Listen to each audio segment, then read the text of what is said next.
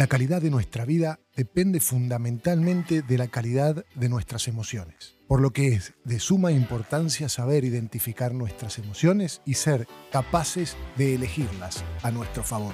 Esto no significa que tengamos que meter debajo de la alfombra las emociones dolorosas, sino todo lo contrario. Tenemos que utilizarlas para aprender de ellas y que nos ayuden a sentirnos mejor. De esto te voy a hablar hoy. Hola, te damos la bienvenida al podcast Logra tu mejor versión de Matías Gandolfo, coach de alto desempeño. Visita nuestro sitio web matíasgandolfo.com para más tips, más herramientas y más contenidos. Comenzamos.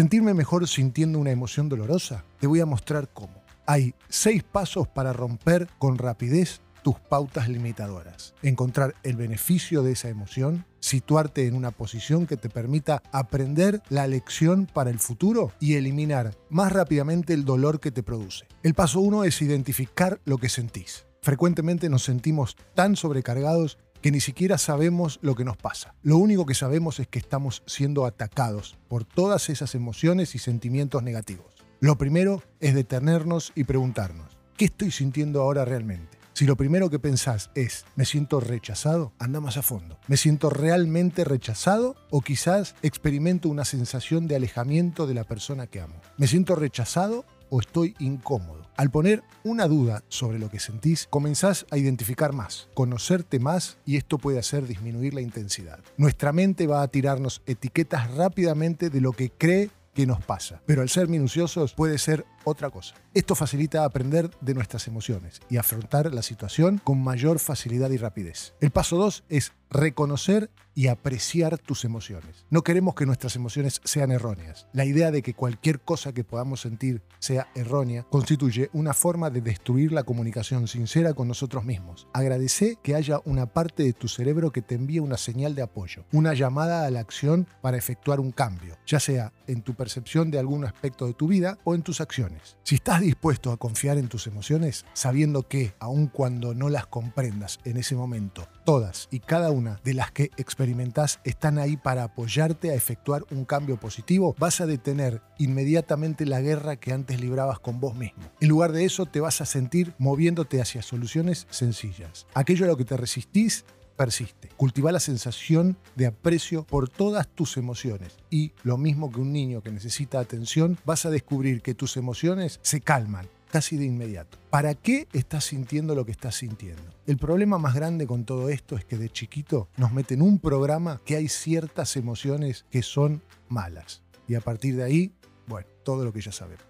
El paso 3 es chequear el mensaje que te ofrece esa emoción. Si estás en un estado mental en el que sentís curiosidad por aprender, esto genera una verdadera interrupción de cualquier emoción y te va a permitir aprender mucho sobre vos mismo. Sentir curiosidad te va a ayudar a dominar tu emoción, solucionar el desafío y evitar que el mismo problema vuelva a surgir en el futuro. Te dejo algunas preguntas de ejemplo. ¿Qué es lo que deseo sentir realmente? ¿Qué tendría que crear para sentirme como me estuve sintiendo? ¿Qué estoy dispuesto a hacer para crear una solución y manejar esto ahora mismo? Al experimentar curiosidad por tus emociones, vas a aprender distinciones importantes acerca de ellas, no solo hoy, sino también en el futuro. Todo esto escribilo en tu bitácora. Como ya te hablé en otros episodios, es fundamental llevar una bitácora, un manual de voz para no recurrir a la memoria que nunca es el hecho ocurrido, sino una interpretación de tu mente de lo ocurrido. Y mientras más pasa el tiempo, esa interpretación es una interpretación de la interpretación y luego una interpretación de la interpretación de la interpretación y así puedo estar horas. Es fundamental, te repito, anotar todo para un chequeo posterior. Por eso el nombre de Bitácora, que era el libro de los barcos, hoy más conocido por ahí como una caja negra en los aviones. El paso 4 es tener confianza en vos mismo. Confía en que podés manejar esa emoción inmediatamente. La forma más rápida, sencilla y poderosa de manejar cualquier emoción consiste en recordar algún otro momento en que experimentaste una emoción similar y darte cuenta que en aquel entonces lograste manejar esa emoción con éxito.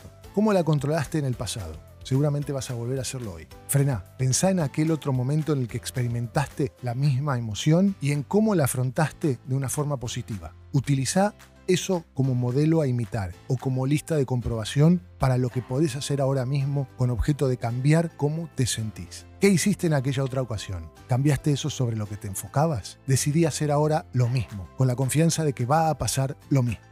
El paso 5 es asegurarte de que podés manejar esto no solo hoy, sino también en el futuro. Una forma de conseguirlo consiste en recordar cómo manejaste la situación en el pasado y ensayar el manejo de situaciones similares cuando esta señal para la acción vuelva a presentarse en el futuro, como los hábitos. En el episodio 5 te hablo de ello. Imagínate viendo, escuchando y sintiendo que manejas la situación con facilidad. Las repeticiones de estos ensayos, si se hacen con suficiente intensidad emocional, van a crear un camino neuronal de certidumbre de que podés controlar con facilidad esos desafíos. Hay innumerables estudios que muestran a deportistas o músicos entrenando mentalmente una acción y a la hora de hacerla igualan a los que la entrenaban en forma física. El último paso, el 6, es animate y toma acción. Ahora que completaste los 5 primeros pasos, identificar lo que estás sintiendo, apreciar la emoción en lugar de luchar contra ella, sentir curiosidad por lo que significa realmente y la lección que te ofrece, obtener confianza en vos, repetir y ensayar soluciones.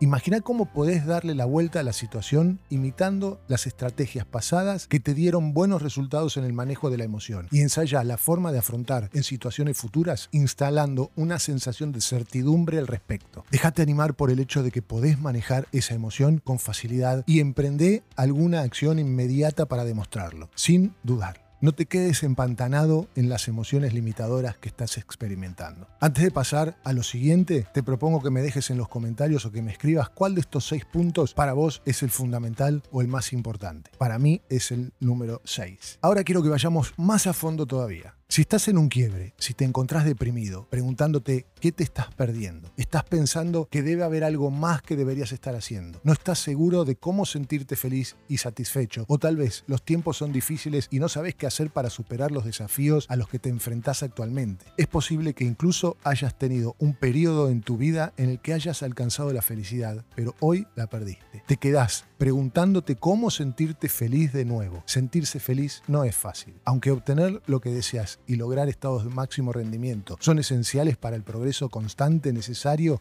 para estar satisfecho en la vida, es posible que no te den la profunda sensación de satisfacción interna que estás buscando. Ahora te voy a hablar de los principios de la felicidad que te van a ayudar a prosperar, no solo a sobrevivir. Vas a aprender a sentirte feliz y concentrarte y tener más energía. Te voy a mostrar 15 estrategias para sentirte feliz que ya vas a poder implementar hoy mismo. No hay grandes secretos cuando se trata de cómo sentirse feliz. Se trata de cuidar tu cuerpo y tu mente, centrarte en las necesidades de los demás y buscar modelos a seguir que ya caminaron en tus zapatos. Cuando pongas estos principios en su lugar, vas a tener los cimientos que necesitas para construir experiencias significativas y comenzar a sentirte feliz. La primera estrategia es alimentar y condicionar tu mente. Jim Rohn dijo, todos los días tenés que hacer guardia en la puerta de tu mente. ¿Por qué? Porque lo que dejas entrar en tu mente, tus creencias, crean el significado que le das a todo lo demás en la vida. ¿En qué pensás más a menudo? Con lo que alimentas tu mente es en lo que te convertís. Como dice Tony Robbins, donde va el enfoque, la energía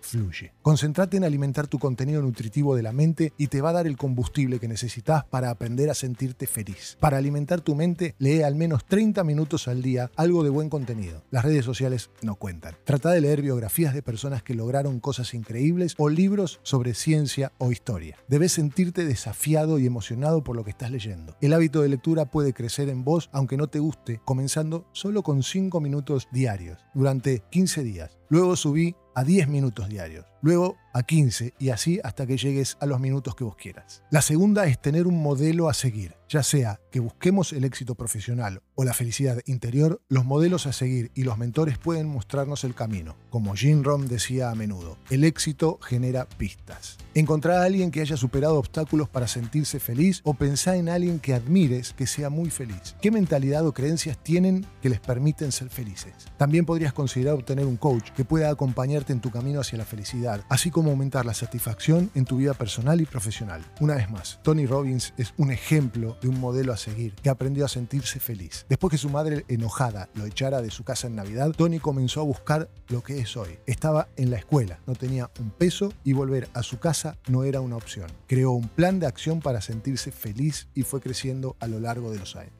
La estrategia 3 es seleccionar tu grupo de pares. Muchas personas se quedan cerca de personas que están en el mismo nivel de felicidad o por debajo, en parte porque les hace sentir bien y en parte porque no presentan desafío. Cuando nos quedamos cerca de personas que se sienten cómodas, no hay ímpetu para crecer. Recordá que somos el promedio de las 5 personas con las que más nos juntamos. Las neuronas espejo, ya hablamos en episodios anteriores. Si te quedás junto a personas que son negativas y solo miran las desventajas de la vida, lo más probable es que vos también lo hagas. Rodeate de aquellas personas que tienen una mentalidad de abundancia y vas a ver que es mucho más fácil encontrar maneras de sentirte feliz. Tenés que estar cerca de gente que haga lo que vos querés hacer. Si te pones ahí, algo positivo va a suceder. Si querés saber cómo sentirte feliz, pasa tiempo con otras personas que comparten tus pasiones o que pueden enseñarte algo nuevo. También debes trabajar en tu capacidad para hacer conexiones nuevas y significativas. Cuantas más personas conectes, más probabilidades vas a tener de encontrar cómo sentirte feliz. El 4 es dar más de lo que esperás recibir.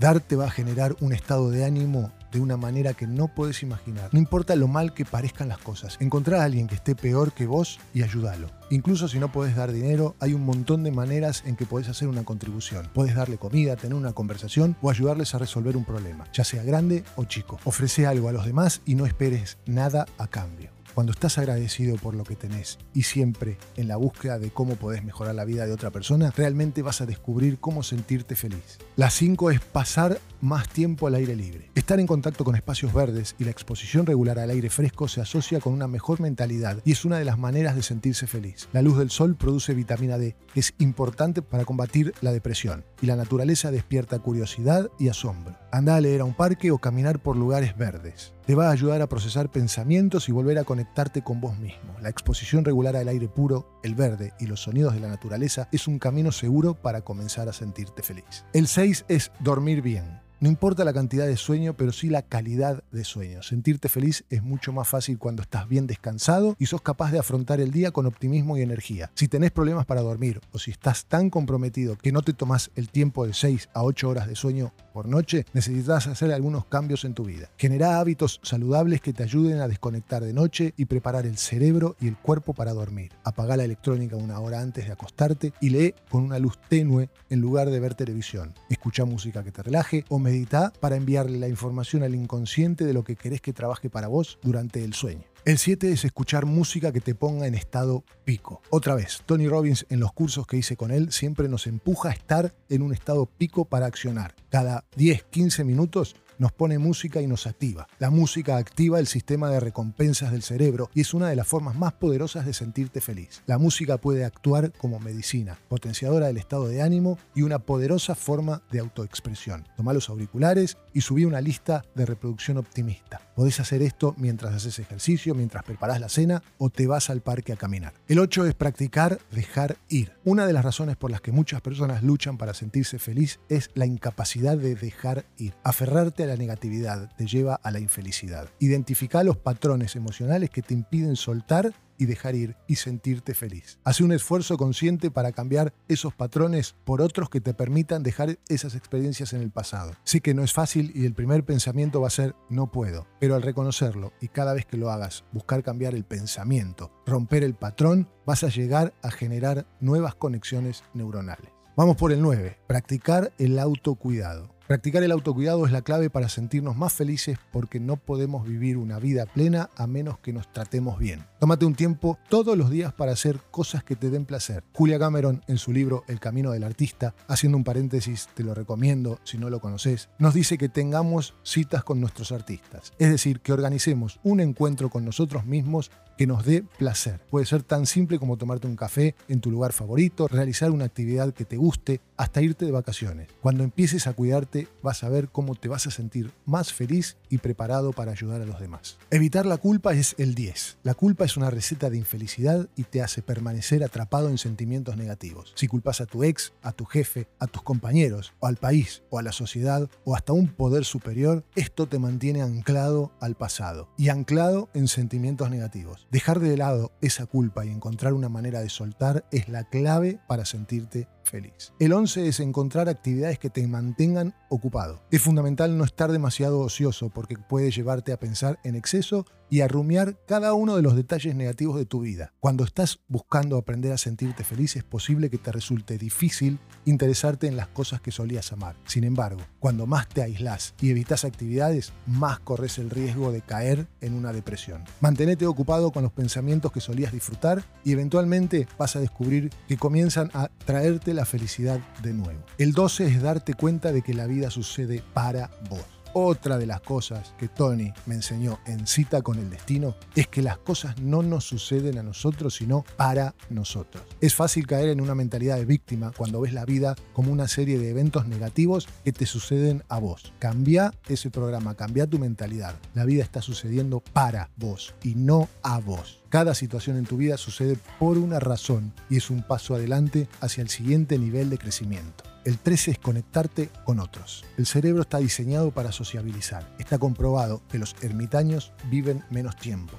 La vida adquiere más sentido cuando te conectás y compartís experiencias con las personas. Es importante generar nuevas conexiones, así como crear conexiones más profundas con tus seres queridos. Algo tan simple como un almuerzo o un café con quien te gusta hablar es una de las maneras más fáciles de sentirte feliz y enriquecer tu vida. Planificar una actividad divertida es el 14. Es posible que no puedas subirte al coche y hacer un viaje de un día o ir a la playa ahora mismo, pero solo ingresar en tu calendario una actividad divertida puede aumentar el estado de ánimo. Parte de cómo sentirte feliz es tener cosas que esperar. Así que vamos, comenzá a planear esa escapada de fin de semana o la fiesta de cumpleaños de un amigo, incluso si no es para este mes. Por último, el 15 es escribilo. En cada episodio te digo lo mismo. Tenés que tener una bitácora, un manual, un lugar en donde esté tu historia para que puedas chequear tus logros. Saber que en algún momento que te sentiste de tal manera, pudiste salir de ahí. Escribir ayuda a procesar las emociones. Casi seguro que al escribir vas a encontrar una nueva perspectiva o una solución que nunca hayas pensado. Otro ejercicio que recomiendo siempre es escribir todas las mañanas cinco cosas por las que estás agradecido. Esto genera que tu mente piense y se centre en esas cosas que te gustan y comienza a generar neuroquímicos de placer para predisponerte al día. Cuando arranques con estos principios vas a experimentar más satisfacción en cada área de tu vida y vas a tener experiencias significativas de manera regular. Una vez más, me encantaría que me dejes en los comentarios o que me envíes por mail cuál de estas 15 estrategias o 15 principios es el más importante o el favorito tuyo. Para mí, el número 12. Gracias por estar ahí. Te pido por favor que me ayudes a que más personas logren su mejor versión, compartiendo, recomendando, comentando y dejando tu reseña en la aplicación que uses. Yo leo todo y respondo a todo. Podés escribirme consultas, ejercicios o de qué te gustaría que hable en próximos episodios a. Gracias por escucharnos. Te recordamos suscribirte a este podcast, compartirlo y ayudarnos a que más personas logren su mejor versión. También puedes seguirnos en Instagram, arroba matías-gandolfo. Nos vemos en el próximo episodio.